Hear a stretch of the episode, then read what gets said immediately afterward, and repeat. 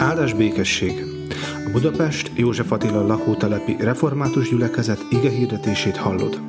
Ha szeretnél többet megtudni közösségünkről, látogass el Facebook oldalunkra facebook.com per Joltref. Isten áldjon! Isten igéjét a 111. Zsoltárból fogom ma felolvasni közöttetek. A 111. Zsoltárban így szól hozzánk a mi Urunk Istenünk igéje. Dicsérjétek az Urat! Hálát adok az Úrnak teljes szívből a becsületes emberek körében és közösségében. Nagyok az Úr tettei. Kikutathatják, akiknek csak kedvük telik benne. Munkája fenséges és ékes, igazsága örökre megmarad. Emlékezetessé tette csodáit, kegyelmes és irgalmas az Úr. Eledelt adott az Istenfélőknek, örökké emlékezik szövetségére. Hatalmas tetteit kijelentette népének, nekik adta a pogányok birtokát. Kezének munkái igazak és jogosak, rendelkezései maradandóak rendíthetetlenek mindörökké. Igazán és helyesen vannak megalkotva. Gondoskodott népe megváltásáról, örökre elrendelte szövetségét. Szent és félelmetes az ő neve. A bölcsesség kezdete az Úr félelme. A józan eszűek mind e szerint élnek. Az ő dicsérete örökre megmarad. Isten tegye áldottá az ő igéjét, hogy az bennünk gyökeret verjen, növekedjen és gyümölcsöt teremjen. Ámen.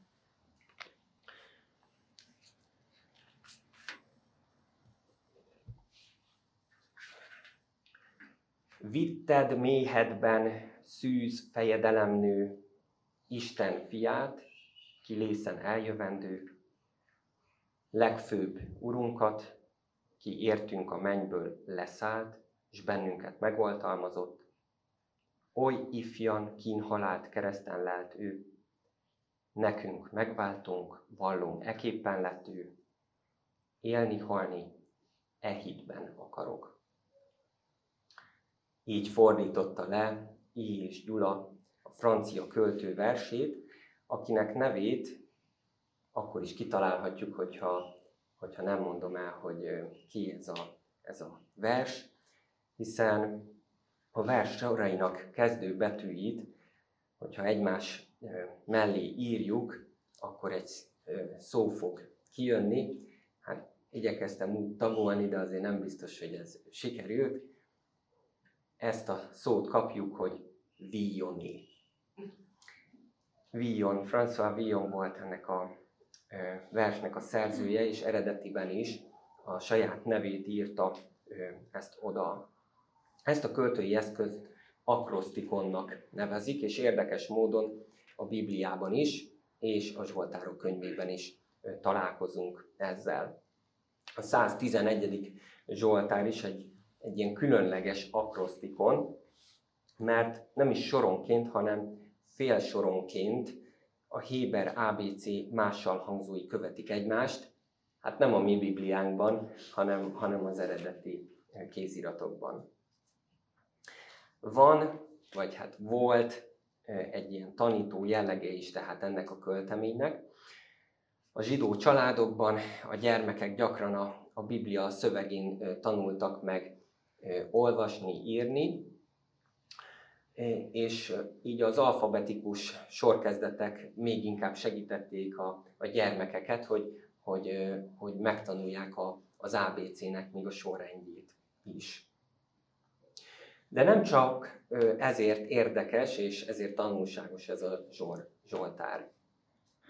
Nem csak a betűkről tanít ez, hanem még inkább Istenről és arról, hogy mit tesz az Isten értünk emberekért. A Zsoltáros kimondja azt, hogy nagyok az Úr tettei. három dolgot ért ez alatt, amivel egyébként újra és újra találkozunk a Zsoltárok könyvében.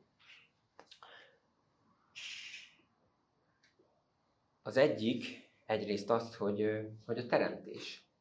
Az Istennek a nagy tette az, hogy ő megteremtette ezt a világot. Aztán a második az az, hogy Isten gondoskodik erről a megteremtett világról.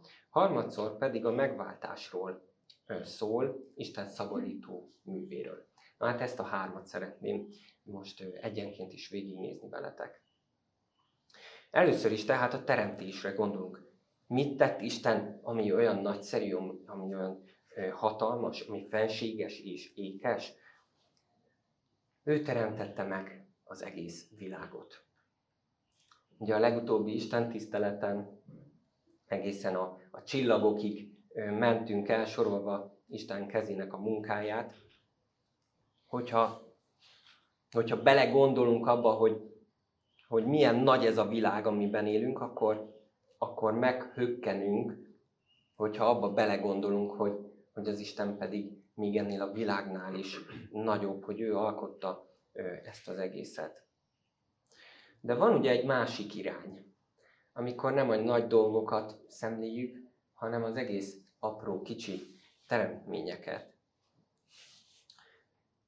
Amikor meg megállunk és észrevesszük a fűben a hangyát, vagy a kis hernyót, egyébként talán nem, nem vizsgálgatnánk, de szemügyre vesszük, megvizsgáljuk, és, és elgondolkozunk, hogy még egy ilyen apró kis teremtményben is mennyi összhang van, hogy milyen bonyolult szerkezet, hogy hogy, hogy képes, hogy képes az, az élni, hogy lélegzik, hogy, hogy mozog, hogy, hogy csíp, harap olykor, hogy, hogy, hogy belegondolunk, hogy az Istennek a, a teremtése az, az milyen tökéletes, hogy, hogy ő, ő szerkesztette egyben nem csak a csillagokat, galaxisokat, hanem még a legapróbb parányi hangyákat, pókokat, kukacokat. De leginkább akkor csodálkozunk, amikor a magunk életére gondolunk. Hiszen testünket, szellemünket, lelkünket Istennek köszönhetjük. Beszéltük ezt a héten valakivel, és én is emlékszem, egy imos héten láttam egy feliratot, ami, ami így szólt, ki volt írva, Isten tökéletes alkotása és alatta ilyen egész alakos tükör volt. És hát amikor az ember úgy belép oda, akkor megint csak meghökken egy, egy kis év. De hát én, én, én lennék az Isten tökéletes alkotása. És sorolhatjuk, hogy, hogy én olyan kis béna, meg olyan elesett, meg csúnya, meg beteg, meg, meg bűnös, meg haragos, meg öntörvényű vagyok. És biztos, hogy, hogy ez így igaz lehet valakire, de hogy én, én vagyok Istennek a tökéletes alkotása. Vagy ahogy egy idős ember mondta nekem a héten, amikor sétáltattam Zúzmót, a kutyánkat, és akkor úgy szóba elegyedtünk ezzel az idős emberrel, és mondta azt, hogy hát, hogy ő nagyon szereti az állatokat, és hogy ő, ő többre becsüli az állatokat az embereknél. És hát nem értek vele egyet, de, de közben meg értem, érzem az ő, az ő sok-sok csalódását, amit, amit a, az emberektől át kellett élnie. A Biblia tanítása viszont mégis az, hogy az ember a teremtésnek a koronája. És ő az, akit Isten közel vont magához, akit, a, akit ilyen feladattal bízta meg, és aki, akivel neki terve van. És nem csak mint az emberiségre gondolhatunk, hanem személyesen egyen-egyenként saját magunkra is. Hogy én is az Úristennek az alkotása vagyok, én is neki köszönhetem az életemet, és ezt jó kimondani, jó ezt tudomásul venni, hálát adni érte. Mert neki terve van az én életemmel is. és Isten bizonyára szereti az állatokat is, főleg a cuki kiskutyákat, meg kis macskákat, amiről itt ö, Isten tisztelt előtt beszéltünk, de, de hogy mégis Istennek valamiért titokzatos módon szeretetéből, kegyelméből az Isten a kedvenc alkotása. A, a, az ember, a kedvenc, a Istennek az ember kedvenc, a, az embert választotta ki, hogy ő legyen a teremtés koronája. Az Úr viszont nem csak teremtő, hanem gondviselő Isten is. Ez a második, amit szeretnék kiemelni. Sokan képzelik madáccsal együtt azt, hogy az Isten megteremtette ugyan a világot, de aztán utána kivonult belőle. Ahogy az ember tragédiában olvassuk, be van fejezve a nagy mű, igen, a gép forog, az alkotó pihen, és aztán milliónyi évre utána tovább állhat az alkotó, mert hogy magára hagyja ezt a szerkezetet, a világot. Ám a Biblia úgy mutatja be nekünk Istent, mint aki folyamatosan figyeli és alakítja a történelemnek a menetét. Ez volt a nagy tapasztalata Izrael népének is. Ők észrevették, és mindig hálával emlékeztek vissza azokra a pillanatokra, amikor Isten úgy belenyúlt a történelemnek a folyásába, és megsegítette őket. A Zsoltáros itt a pusztai vándorlás idejét idézi fel. Ott az Úr valóban eledelt adott az Istenfélőknek. Mert amikor az egyiptomi nyomorúságból, fogságból kiszabadultak, egy idő után, azt látjuk, nem volt mit enniük. És ekkor az Úr fűrjeket küldött, amiket a nép összegyűjtött, és a húsokból jól laktak. Reggel pedig így olvasjuk Mózes második könyvében, mikor felszikadt a lehullott harmat, apró szemcsék borították a pusztát, mintha apró dara lent volna a földön. Amikor meglátták ezt Izrael fiai, azt kérdezték egymástól, mi ez? Mi ez? Nem tudták ugyanis, hogy mi az. De Mózes megmondta nekik, hogy ez az a kenyér, amelyet az Úr adott nekik eledelül. Izrael háza mannának nevezte el azt, hogy a manna azt jelenti, hogy mi ez, tehát amit kérdezgettek egymástól. Olyan fehér volt ez, mint a koriander mag, bár én sokszor nem láttam koriander magot, de biztos ilyen íze van, ilyen színe van, íze pedig olyan, mint a mézes kalácsi. És nem csak ételről gondoskodott Isten a pusztai vándorlás során, hanem a nép kapott egyrészt vizet, gondoljunk csak bele, hogy még a sziklából is vizet tudtak fakasztani Mózes által. Aztán kaptak vezetést, hiszen Isten nappal felhőoszlopban, éjjel, éjjel pedig tűzoszlopban vezette a népet. Aztán kaptak iránymutatást, nem csak földrajzi életen, értelemben, hanem, hanem a, a, az életben is volt egy ilyen iránymutatás, tíz parancsolat. Ezt azért kapta, azért kapta a nép, hogy, hogy, hogy ez a törvény, ez védje és óvja őket. És hogy, a, hogy az ő közösségükben rend és béke lehessen. És a negyedik, ráadásul még otthont is készített számukra az Isten, mert a pusztai vándorlásnak ugye ez volt a vége, nekik adta a pogányok birtokát, ahogy itt olvassuk, Kánaánnak a földjét.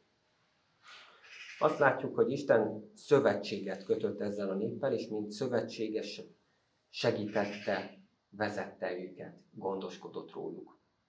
Mert Isten gondoskodó Isten.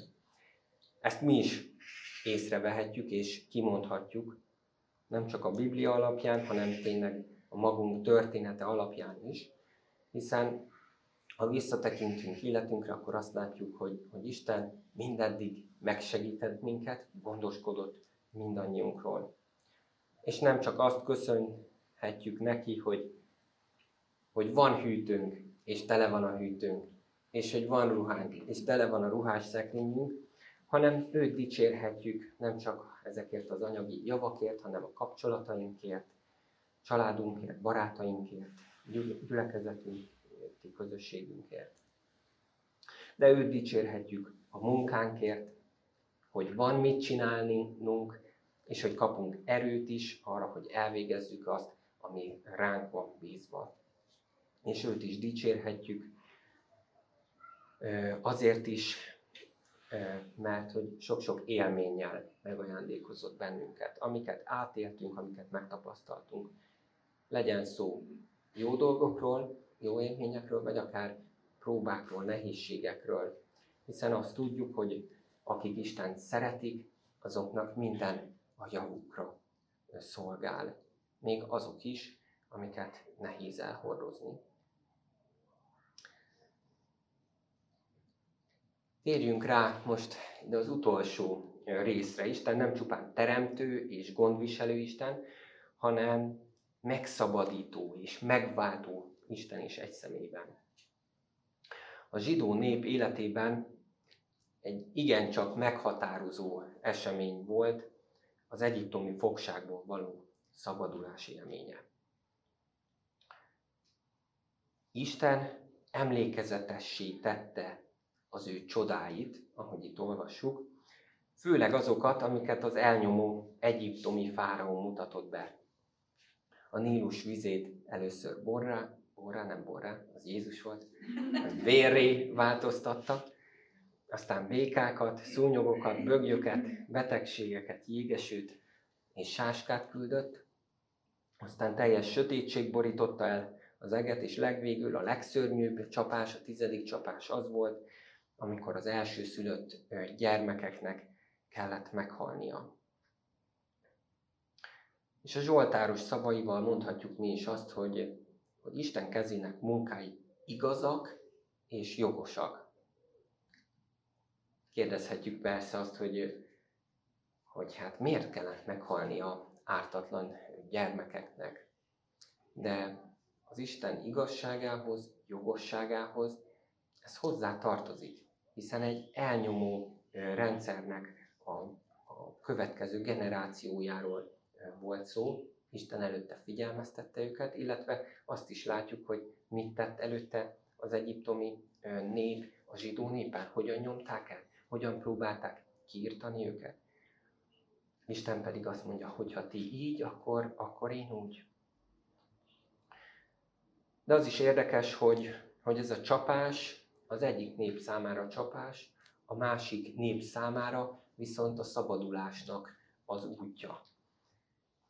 Erre emlékeztek, ezt ünnepelték a zsidók minden évben. Nemzedékről nemzedékről, nemzedékről nemzedékre terjed tovább a tanítás arról, hogy milyen kegyelmes és írgalmas az Úr, aki meghallotta népek könyörgését és elkészítette az ő szabadító tervét. És emlékeztek arra, hogy, hogy hogyan menekültek meg ők a, a bárány vére által. Hiszen ott az utolsó csapásnál, tudjátok ti is, a, bás, a páska bárány vérével kellett megjelölni az ajtó félfákat, hogy a halál elkerülje a zsidó családokat. Így szabadította meg őket, halálnak és az elnyomásnak a fogságából, hogy aztán megtörténhessen a kivonulás, és aztán pedig a hazatérés. Ez a szabadítás, kivonulás és hazatérés aztán később újra megismétlődött, amikor a zsidó nép Babilonba kényszerült. Ez a 111. Zsoltár már talán a fogság után íródott. Ekkor a nép ismét átérte azt, amiről már korábban is tudtak és tanultak, de most a saját bőrükön is megtapasztalták, hogy Isten gondoskodott népe megváltásáról, örökre elrendelte szövetségét. Szent és félelmetes az ő neve. De nem csak első és második szabadulásról és kivonulásról tudunk, hanem mi keresztjének úgy mondjuk, hogy, hogy van egy harmadik szabadulás, egy harmadik megváltás is. Sőt, azt is mondjuk, hogy, hogy igazából ez a harmadik az igazi, a tökéletes szabadulás, megváltás, a többi csak előképe ennek. Hiszen ez a, ez a megváltás és szabadulás nem csak egy, egy egyetlen egy nemzetet, a zsidó népet érinti, hanem minden népre vonatkoztatható, és minden nép számára örömhír.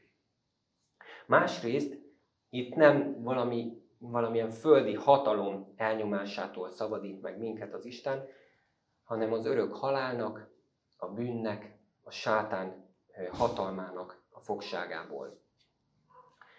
És ránk nézve is igaz lehet mindaz, amit Izrael megtapasztalt és hirdetett, hogy mi is a bárány vére által szabadultunk meg. Mert így olvasjuk János evangéliumában, keresztelő János, ahogy rámutatott Jézusra, és ezt mondta, ő íme az Isten báránya, aki elveszi a világ bűnét. Jézus ott a kereszten miattunk, helyettünk és értünk halt meg, hogy így szerezzen nekünk megváltást, szabadulást és új életet. Velünk az Úristen nem Mózesen keresztül köt szövetséget, hanem az új szövetség Jézus Krisztuson keresztül köttetik. És nem is egy földi országba vezet bennünket haza az Isten, hanem a mennyei örök hazát kínálja föl nekünk, amit tudjuk jól nem csak halálunk után érhető el, hanem már itt és most megtapasztalható Jézus által és a Szent Lélek által. Legvégül most pedig arra kérlek titeket, hogy, hogy az első és az utolsó verset nézzük meg, vizsgáljuk meg még egy kicsit. Két dologra szeretném felhívni a figyelmet ezekkel kapcsolatban. Egyrészt, hogy így kezdődik, dicsérjétek Istent, hogy mindezért, amit mi átélünk, dicsérjük Istent, és adjunk neki hálát. Adjunk hálát az ő teremtő, gondviselő és megváltó munkájáért. Dicsérjétek Istent. Ráadásul, mi van ott? Tegyük ezt a szentek közösségében, a, a becsületes embereknek körében, közösségében. Persze lehet, és kell is, hogy otthon saját magunk megéljük, gyakoroljuk a, a hitünket, de arra bátorítok mindenkit most így az igének a, a, szavaival, hogyha tehetitek, akkor minél többször vegyetek részt Isten tiszteleten, ahol így közösen éljük át az Istennek a dicsőítését, magasztalását, és azt is, ahogy ő szól hozzánk, ige hirdetésben, ige hallgatásban, és a, és a közös imádságban.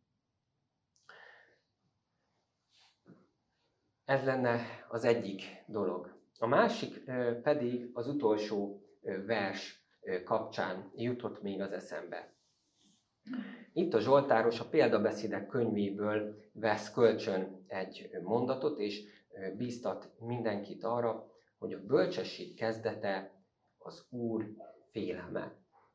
Vagyis arra hívja fel itt ebben a figyelmünket, hogy minden dolgunkat úgy végezzük, hogy az Úr félelme, vagyis az Úrnak a tisztelete az, ami mindig a szemünk előtt kell, hogy legyen. Tudjuk azt, hogy, hogy más dolog az okosság, és más dolog a bölcsesség. Az Isten szemében a bölcsesség az nem diplomák számával egyenlő, nem, nem azzal, hogy ki mennyit tanít, vagy tanult, vagy tanított, hanem, hanem azzal, hogy, hogy kiben bízik, hogy, hogy mi az életének az alapja. A bölcsesség kezdete az Úr félelme, az Úrnak a magasztalása, az Úrnak a tisztelete.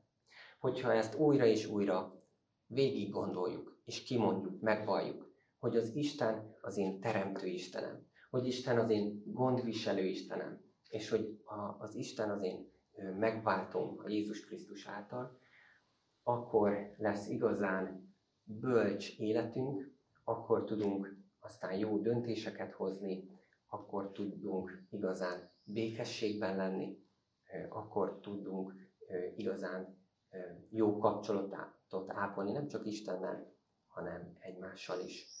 Házastársunkkal, gyermekünkkel, unokánkkal, vagy éppen szüleinkkel. Erre hívlak, erre bátorítalak én most titeket. Adjunk hálát az Istennek, és valljuk meg, hogy kicsoda ő a számunkra. Most így imádkozzunk.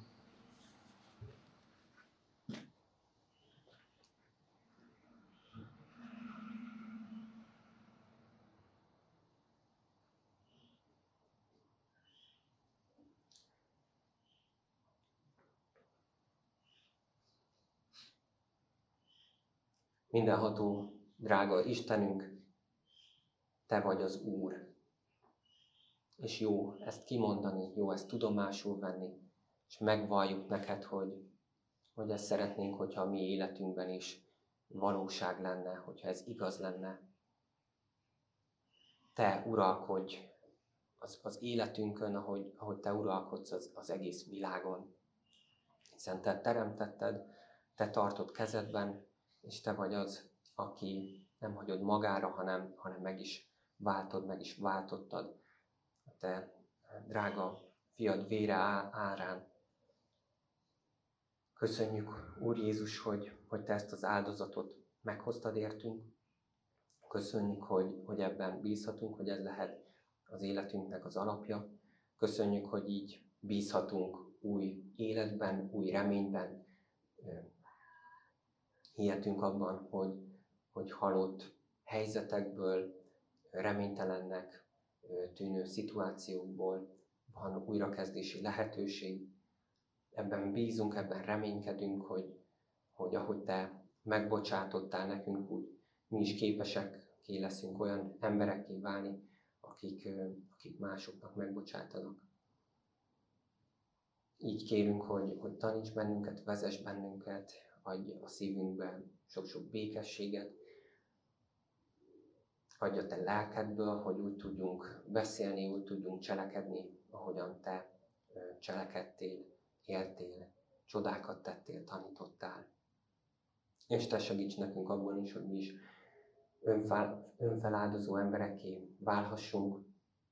Tudjuk, hogy, hogy a megváltás az, az egyszerű és tökéletes volt, és hogy már nekünk nem kell megváltanunk senkit, de, és főleg nem saját magunkat, de kérünk azért, hogy, hogy erről a megváltásról hagy tudjunk mi is önfeláldozó módon, cselekedetekkel is beszélni.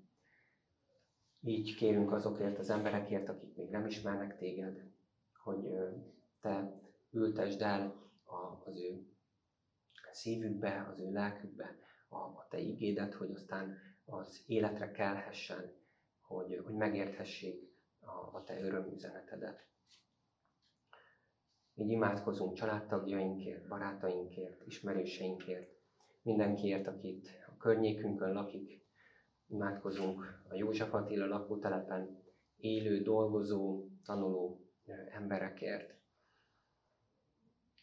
Imádkozunk azért is, hogy Te adj ébredést ebbe a városba és ebbe az országba, hogy az emberek meghallják a te hangodat, hogy felragyogjon előttük a, az igazság és a szépség, ami a te evangéliumodból származik.